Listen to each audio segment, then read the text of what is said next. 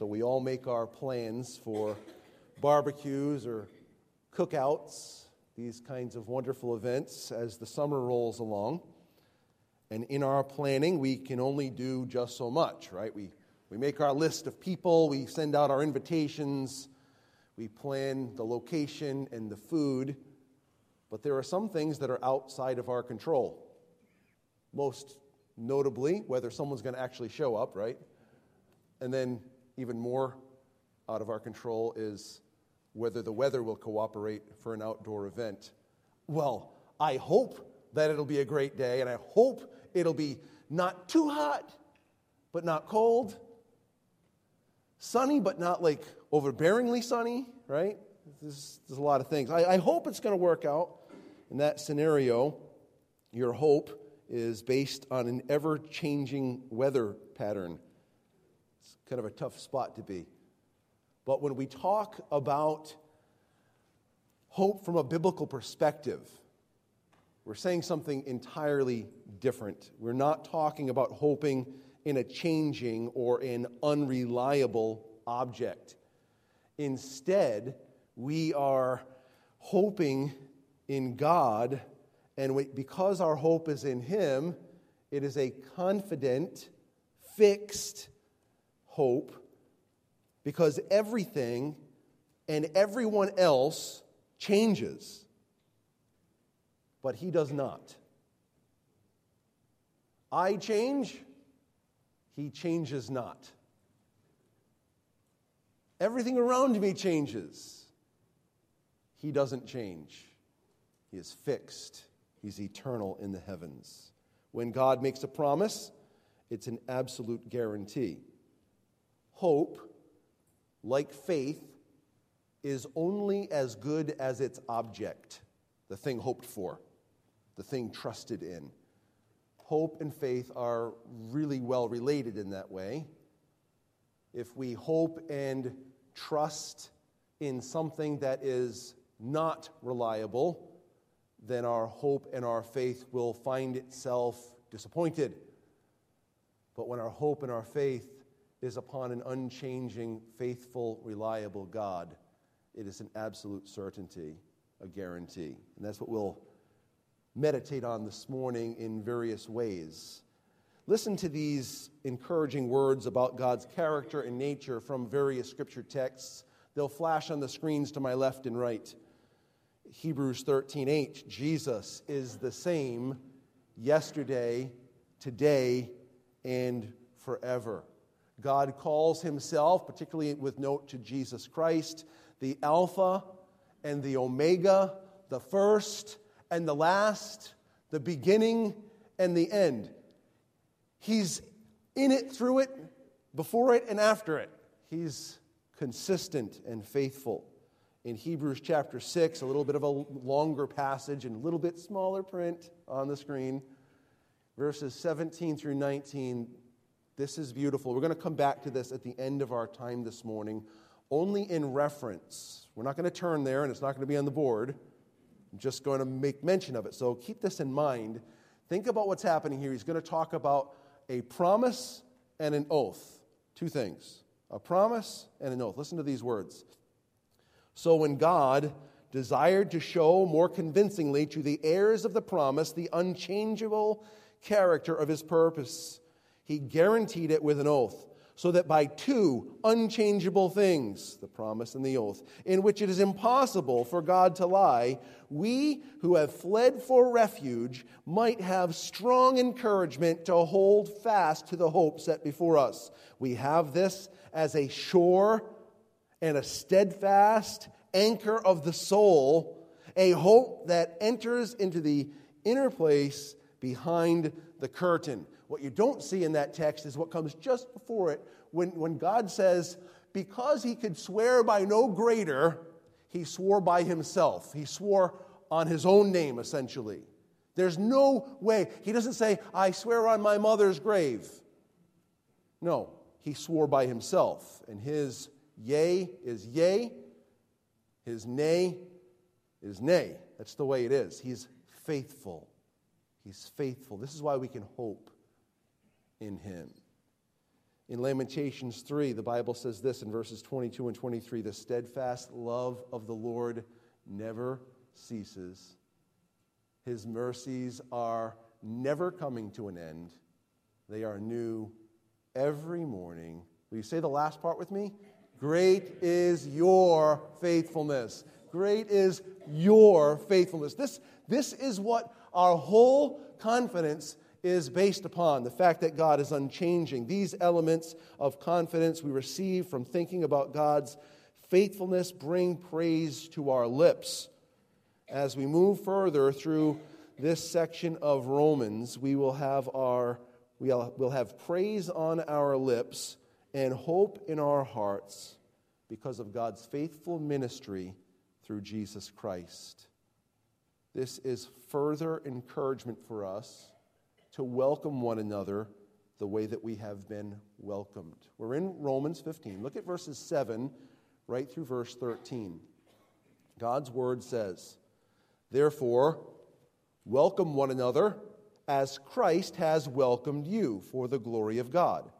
For I tell you that Christ became a servant to the circumcised to show God's truthfulness in order to confirm the promises given to the patriarchs, and in order that the Gentiles might glorify God for his mercy. As it is written, Therefore I will praise you among the Gentiles and sing to your name. And again it is said, Rejoice, O Gentiles, with all his people. And again, praise the Lord, all you Gentiles, and let all the peoples extol him. And again, Isaiah says, the root of Jesse will come, even he who arises to rule the Gentiles. In him will the Gentiles hope. May the God of hope fill you with all joy and peace in believing, so that by the power of the Holy Spirit you may abound in hope. God's word is so faithful because God is faithful. Without God, God's word means nothing.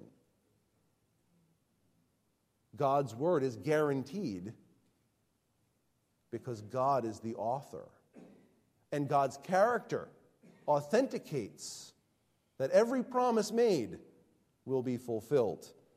In verse 8, as we read verse 8, we recognize that the basis of our confidence and our ability to freely and happily welcome others into the church with a warm embrace, the basis of this is the ministry of our Savior, Jesus Christ. So in verse 7, he says, Welcome one another, just like Christ welcomed you, right, for the glory of God. Verse 8, For I tell you that Christ became a servant to the circumcised to show God's truthfulness or faithfulness.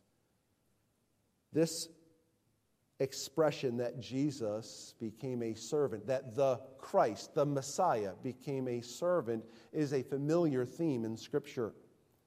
He is referred to in the book of Isaiah in a certain section as the suffering servant, right?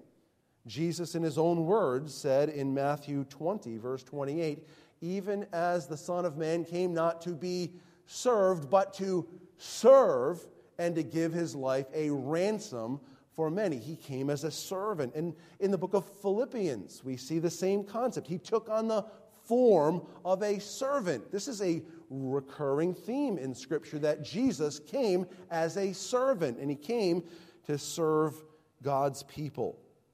As we move through our study this morning, our Savior's ministry will, as always, take center stage. The first item of our discussion this morning is this Christ's ministry proves God's faithfulness. Christ's ministry proves God's faithfulness. It says, again in verse 8, For I tell you that Christ became a servant to the circumcised to show God's truthfulness. He became a diakonos, a servant or a deacon to the circumcised. To the Jews, this is somewhat of a familiar uh, theme as well that Jesus came to the Jews he came under the law, he came to the Jews. Uh, the author of Hebrews says it this way in Hebrews chapter 2 and verse 6 uh, verse 16 actually. For surely it is not angels that he helps, but he helps the offspring of Abraham. You see that concept? He came to the circumcised, he came to the Jews. Jesus himself said in Matthew chapter 15 in verse 24, I was sent only to the lost sheep of the house of Israel. In coming to serve God's people, he proves God's truthfulness, it says. The word truthfulness. Aletheia in the Greek. Um, it, it, it's referred to in the Old Testament with a different Hebrew term. It's ameth, has the idea of faithfulness, steadfastness, sturdiness. This is who Jesus is. This is who God is, truthful.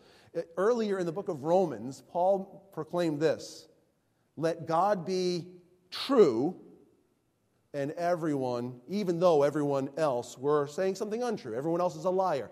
If you're comparing two things, God says one thing and someone counters it with something different, God is true and every man's a liar.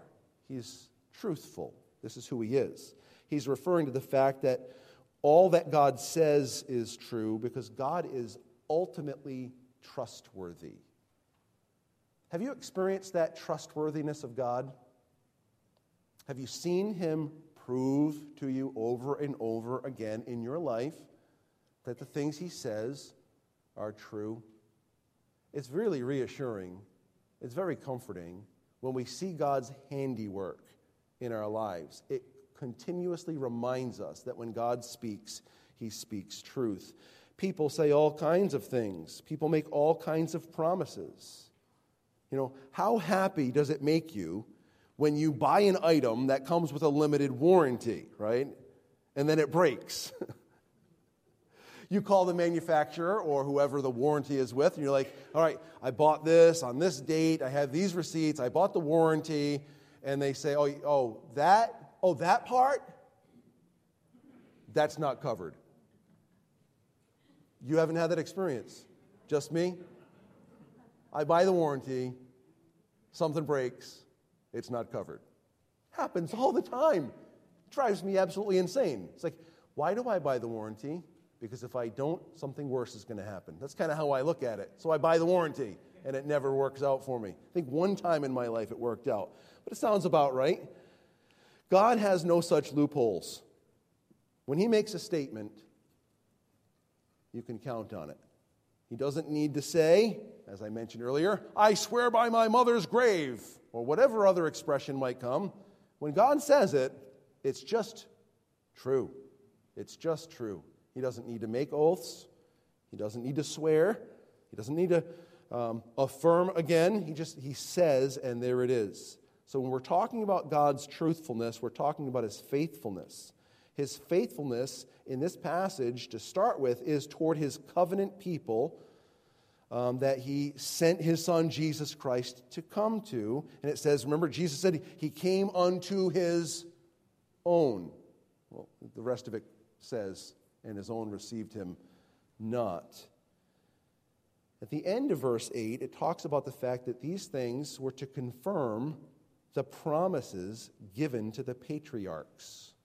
Jesus coming to his own people were to confirm, to prove that he was telling the truth when he was talking to the forefathers of the people of Israel. Now, God has made promises about his saving work from the very beginning. The earliest scene you can see is in Genesis chapter 3 and verse 15, right after Adam and Eve sinned. And God says, Listen, you, I told you not to, to do this. You did it, but I'm going to provide for you a redeemer. We see that uh, foreseen in Genesis chapter 3 and verse 15. But as the scriptures unfold, God makes promises to the patriarchs, the fathers of Israel, that he was going to bless Abraham and his seed, and he was also going to bless all the nations of the earth through that seed. Now it's seed singular. Any idea who that singular seed is? Class? Who's the seed?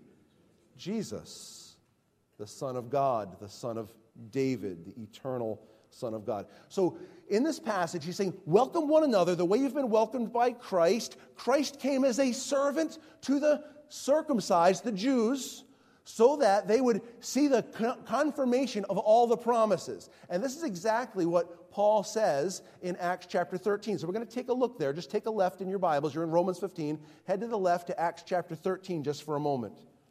Listen to Paul proclaiming God's faithfulness in this sermon. We're just going to cut into the middle of it and read seven verses.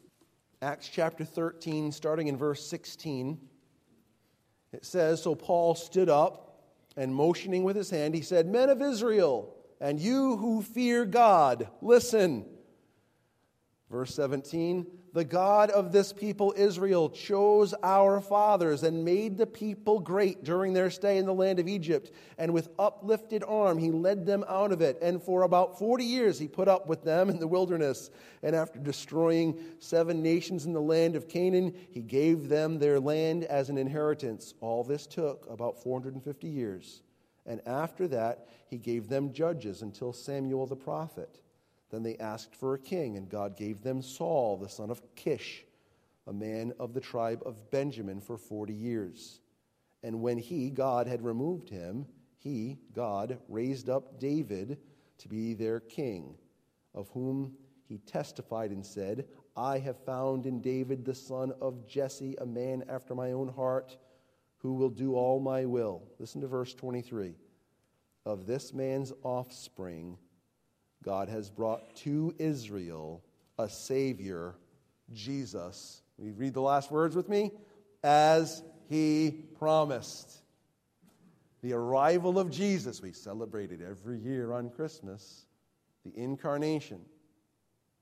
As a church, we're celebrating that incarnation every time we gather, and when we leave, and when we wake up, when we go to bed.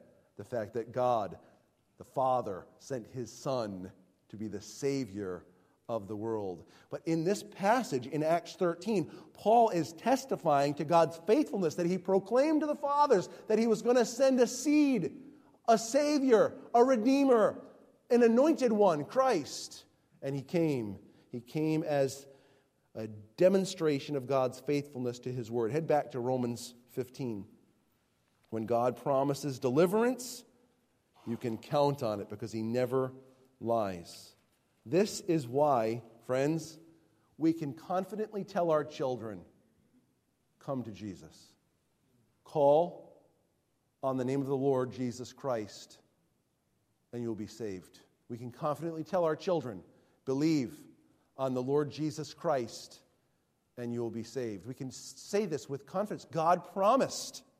And when God promises, you can count on it. So not only can we tell our children, and inform them again and again that, that God is a safe one to run toward, to come to. We can tell our neighbors and our coworkers and people we come in contact with. We can say, Believe on the Lord Jesus Christ, and you will be saved. Jesus came into the world to save sinners like you and like me. And God keeps his promises. We can count on it. This is such good news for us. The ministry of Jesus Christ proves God's faithfulness. You can trust him, he can save you. If you have trusted him, listen to this. He is in you, he is with you, he is for you. Can you imagine having God on your side? Like, I love sports, you know it. Sorry. I love the nitty gritty of sports. Sorry. I like to talk about sports. Sorry. You want certain guys on your team. Because if they're on your team, you're that much more likely to win because they're good at what they do. Listen, you might have Tom Brady on your football team or LeBron James on your basketball team. That's great. That guarantees nothing. If God's on your side, that guarantees success. Amen. As a believer in Jesus Christ, you have God not only with you and in you, you have God for you. God's faithfulness is proven by the ministry of Jesus Christ. Let's move a little further in our conversation and our look at Romans 15. Christ's ministry is for all people. Christ's ministry is for all people. We see that in verses 9, 10, and 11. Take a look there with me. It says, and in order that the Gentiles might glorify God for his mercy. As it is written, Therefore I will praise you among the Gentiles and sing to your name. And again it is said, Rejoice, O Gentiles, with his people. And again, praise the Lord, all you Gentiles, and let all the peoples extol him. Paul has been proclaiming God's faithfulness to all people from the beginning of the letter. You can see it right in the, in the probably the most important uh, or thematic verse of the letter, Romans 1 16 and 17, which says, For I am not ashamed of the gospel, for it's the power of God to, for salvation to everyone who believes, to the Jew first, and also to the Greeks. For in it, the gospel, the righteousness of God, is revealed from faith for faith, as it is written, the righteous shall live by faith. In verse 8 of our text, we see God's covenant faithfulness. In verse 9, we see God's abundant mercy. It says, In order that the Gentiles might glorify God for his mercy. Mercy is a great and important term, but what does it mean? It is God withholding from us the wages that our sin has been accruing. God withholding from us the payment that our sin deserves. We see this in Scripture. Now, let this passage of Scripture wash over you for a moment. In Psalm 103, it might be familiar to some and maybe not to all, but look at verses 10 through 12 on the screen. God does not deal with us according to our sins, nor repay us according to our iniquities. For as high as the heavens are above the earth, so great is his steadfast love toward those who fear him.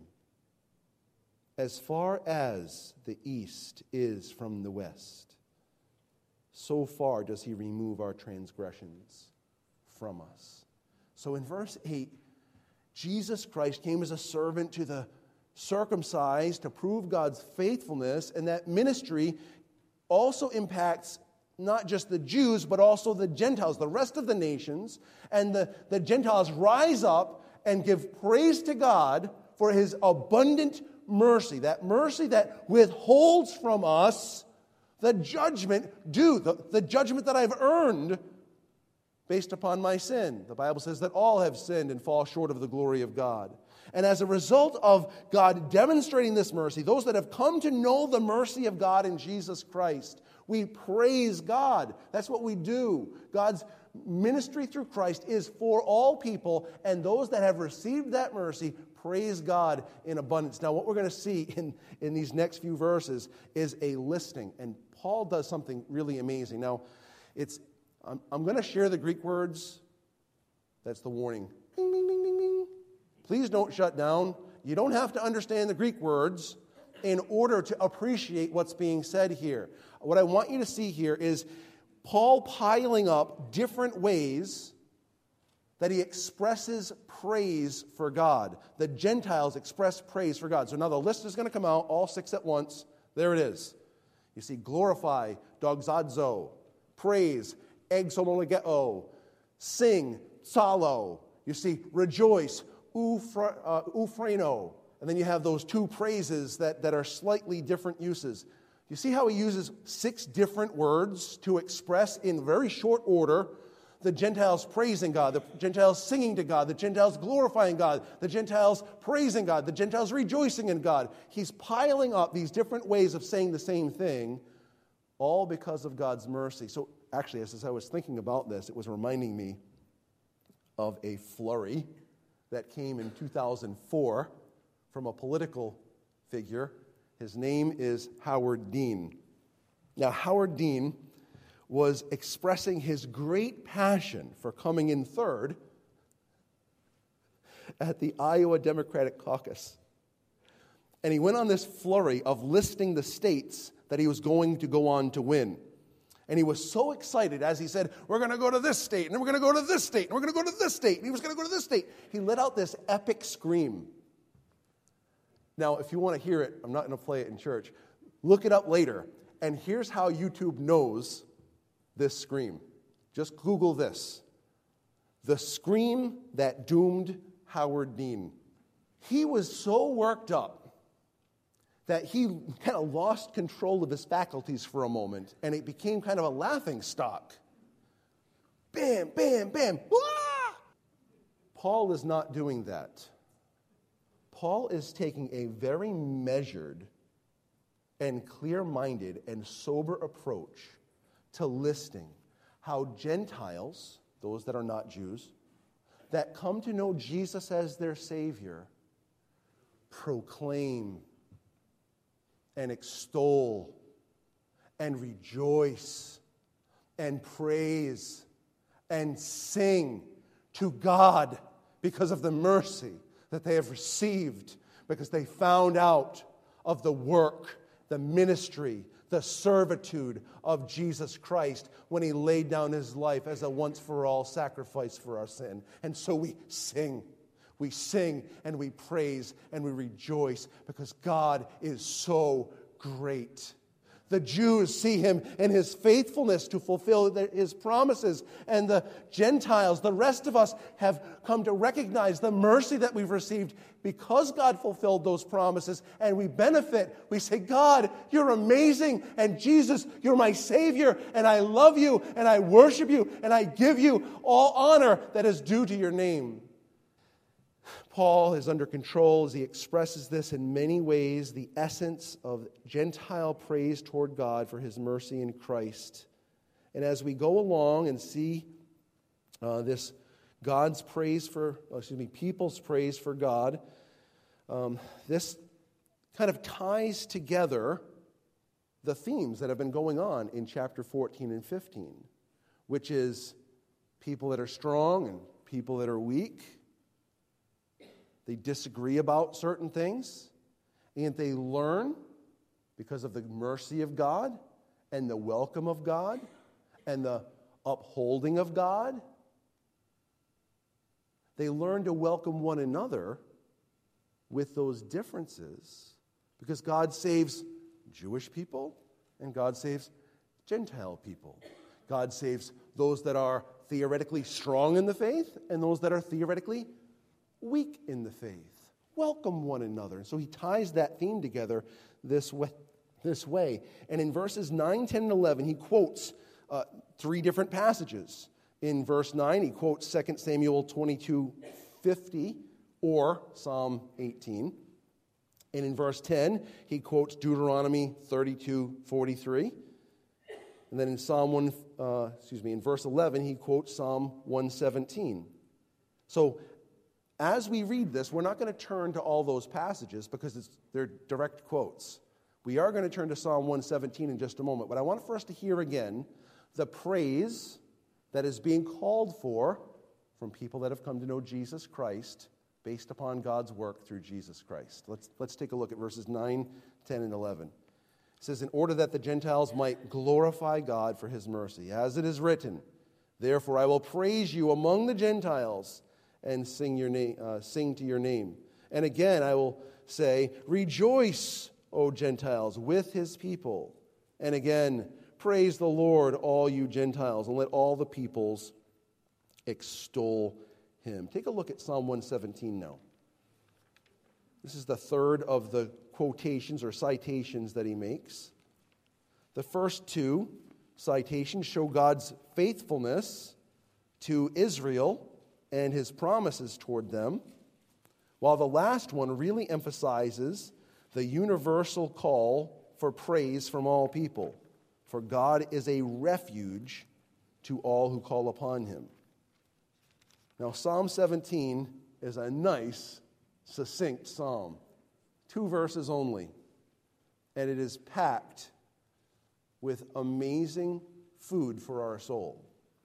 We only have just a couple of moments to look at it, but I want for us to look at it and, and allow some of the nourishment that is there to encourage us. Look at verses 1 and 2 of Psalm, 7, uh, Psalm 117. He says, Praise the Lord, all nations. Extol him, all people. So there's the call. Praise God, everyone. Extol God, everyone. That's clear. That's the call. But the basis of that, that call to praise is found in verse 2. Look at what it says. For great is his steadfast love toward us, and the faithfulness of the Lord endures forever. Praise the Lord. So there are two reasons that he gives in verse 2 for our praising God. The first is steadfast love. That comes from a Hebrew term, chesed. Now, you can translate chesed as steadfast, covenant, loyalty. Or, more generally, you can translate that as mercy. Mercy. Praise God for he is merciful. His, praise him for his great mercy toward us.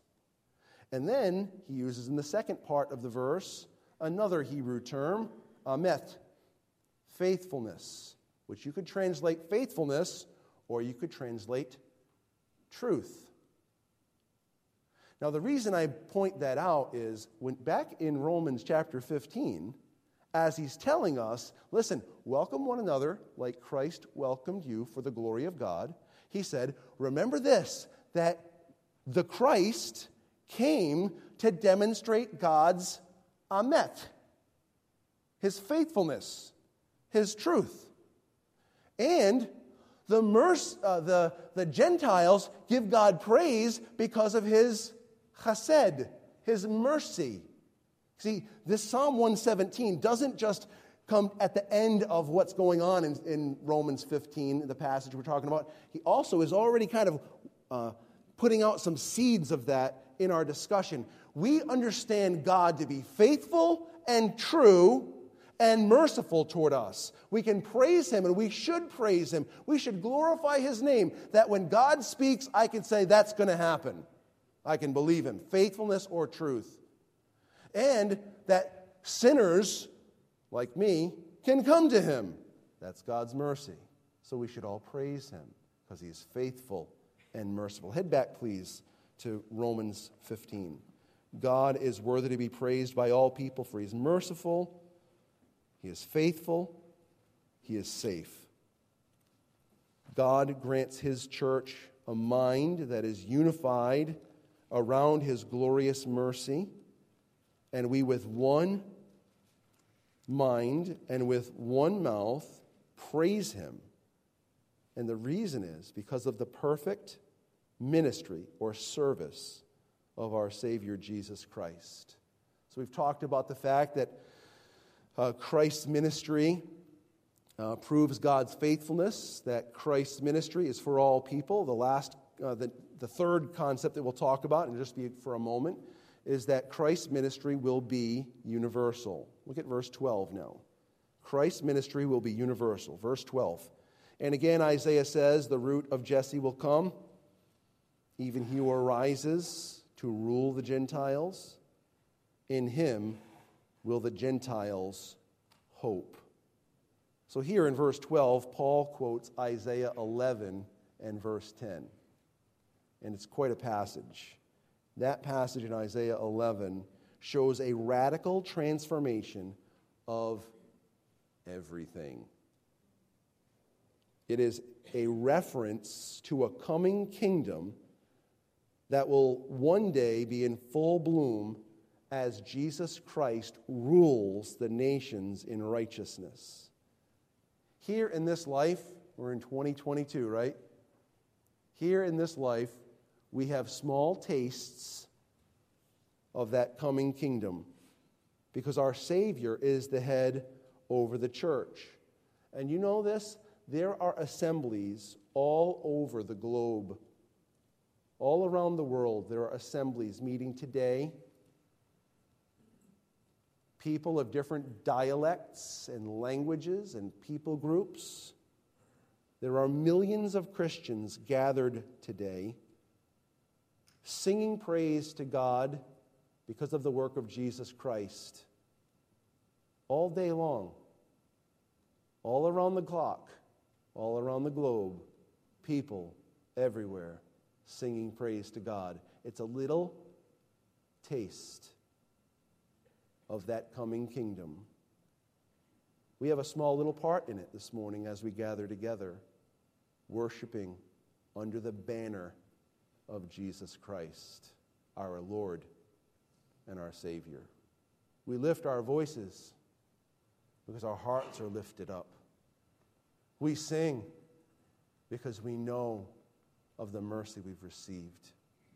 This wonderful kingdom that is going to come, it's going to come in full bloom. We, we right now see it in bits and pieces, but in one, one day it's going to come in its fullness. And so we say to that, even so come, Lord Jesus. Yes.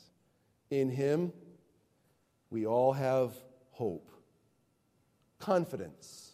Not, oh, I, I hope that's going to happen someday, where all unrighteousness is set aside and righteousness will rule the day, and peace and truth and joy will, will, will inhabit the globe. I hope that'll happen. No, this is a matter of when it will happen. It will happen. God has promised, and He is faithful who promised. We wait for our Savior to return from heaven. So Christ's ministry will be universal. That leads us to our last concept for this morning that our text points out, and that's this. It's rather lengthy. Not lengthy in time, it's lengthy in words. Don't, don't fret. Hot dogs are coming your way. Everyone loves a good hot dog. Probably not everyone. All right, number four God and his ministry through Christ is the basis of our hope. God and his ministry through Christ is the basis of our hope. Please don't ever forget this. It's not about words on a page in a book. Now, I know this to be the authoritative, divinely given, inspired Word of God. I know that to be true. I believe that with all my heart. If there were no God behind this, this would be useless. The one who gives me hope is the God who authored, preserved, and fulfills what he has revealed in this passage. So remember, our faith is never in the printed page. Our faith is in the one who declared what's on the printed page. And that's what we see here in verse 13. Look at what it says. May the God of hope fill you with all joy and peace in believing, so that by the power of the Holy Spirit you may have hope. Just a side note at the end of verse 12, we have Gentiles hoping in Jesus, the second person of the triune God. At the beginning of verse 13, a reference to a prayer to the God our Father, who is the Father who authors hope. It's a the first person of the triune Godhead. And at the end of verse 13, he says that through the power of the Holy Spirit you may have hope. So now the third person of the triune God is associated with this. So this hope is vested and comes from all three members of our triune Godhead. God is very interested in providing little old me and little old you with this confident understanding of Him, this confident expectation from Him. The triune God is the source of our hope. God is the source of our hope. That's why we can be so confident. When you are weary and discouraged, yes? You ever get there? When you're weary and discouraged, look to Him. When you are weary and discouraged, talk to Him. When you're weary and discouraged, listen to Him in the Scriptures. Go to Him. He is a God of hope. The Scriptures abound in hope, but it's God who graciously supplies that hope to us. So seek Him. Paul prays, and so should we, that God would fill us with all joy and peace in believing. We should pray toward that end. We are not dependent upon ourselves for this hope. Oh, how can I muster this hope? No, it comes from the Holy Spirit. That's what the second half of the verse says. So that by the power of the Holy Spirit you may abound in hope. How do I find this hope? Well, Hebrews chapter 6 speaks of God making a promise and an oath. That's two things that it's impossible for God to lie. When our hope is in Him, He serves as an anchor for our soul, both sure and steadfast, continuing, unwavering, unshakable. In this that passage tells us uh, it's a really key portion. It's for those who flee to God for refuge. We run from stuff, right? Something blows up. Most of us are running in the other direction, right? Firefighters run, run toward it and the Marines run toward it. Everyone else, just about, runs away from it.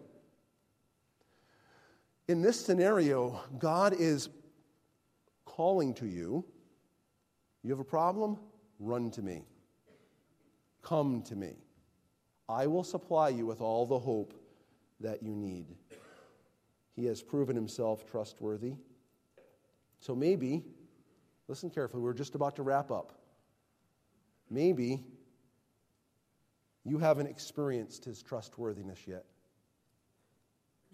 I have a suggestion for you. Just a little sample and short possible prayer.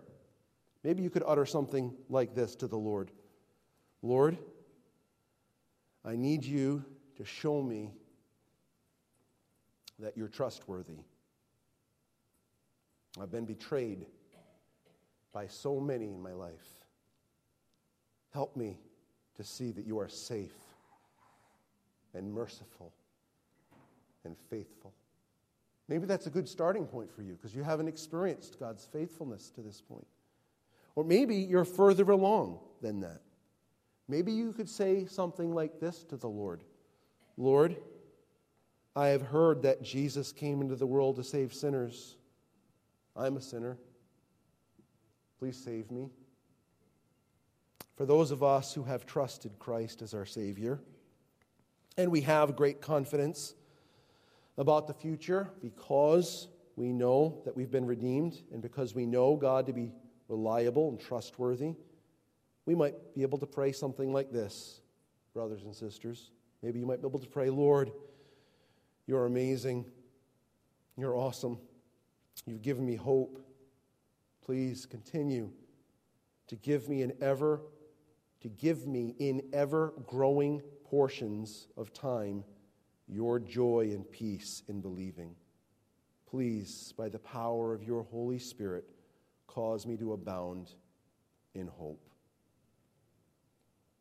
You know, when all of us are realizing our dependence upon God, and we understand that we have been welcomed by God with all of our weaknesses and all of our weirdnesses, it is a fertile ground for us to be welcoming of one another. And when we welcome one another with all of our warts and our differences and our sinfulness and point one another toward Christ and His mercy and His faithfulness, we can together praise God for His mercy. And we can together praise God for his faithfulness because of the wonderful ministry of Jesus Christ. Let's pray together. Father, you are good. You are faithful. You are true. You are merciful. I pray for anyone among us that's never trusted Jesus as their Savior that you would open their eyes to see your reliability and that they would call upon the Lord Jesus Christ to receive from him forgiveness and life and righteousness, eternal life. We pray for each believer here that you would encourage and strengthen us, that we would have all joy and peace in believing, and that by the power of your Holy Spirit, we might abound, absolutely abound with confidence, hope in you, because we have seen your faithfulness again and again. Fill us with joy and peace in believing. In Jesus' name, amen.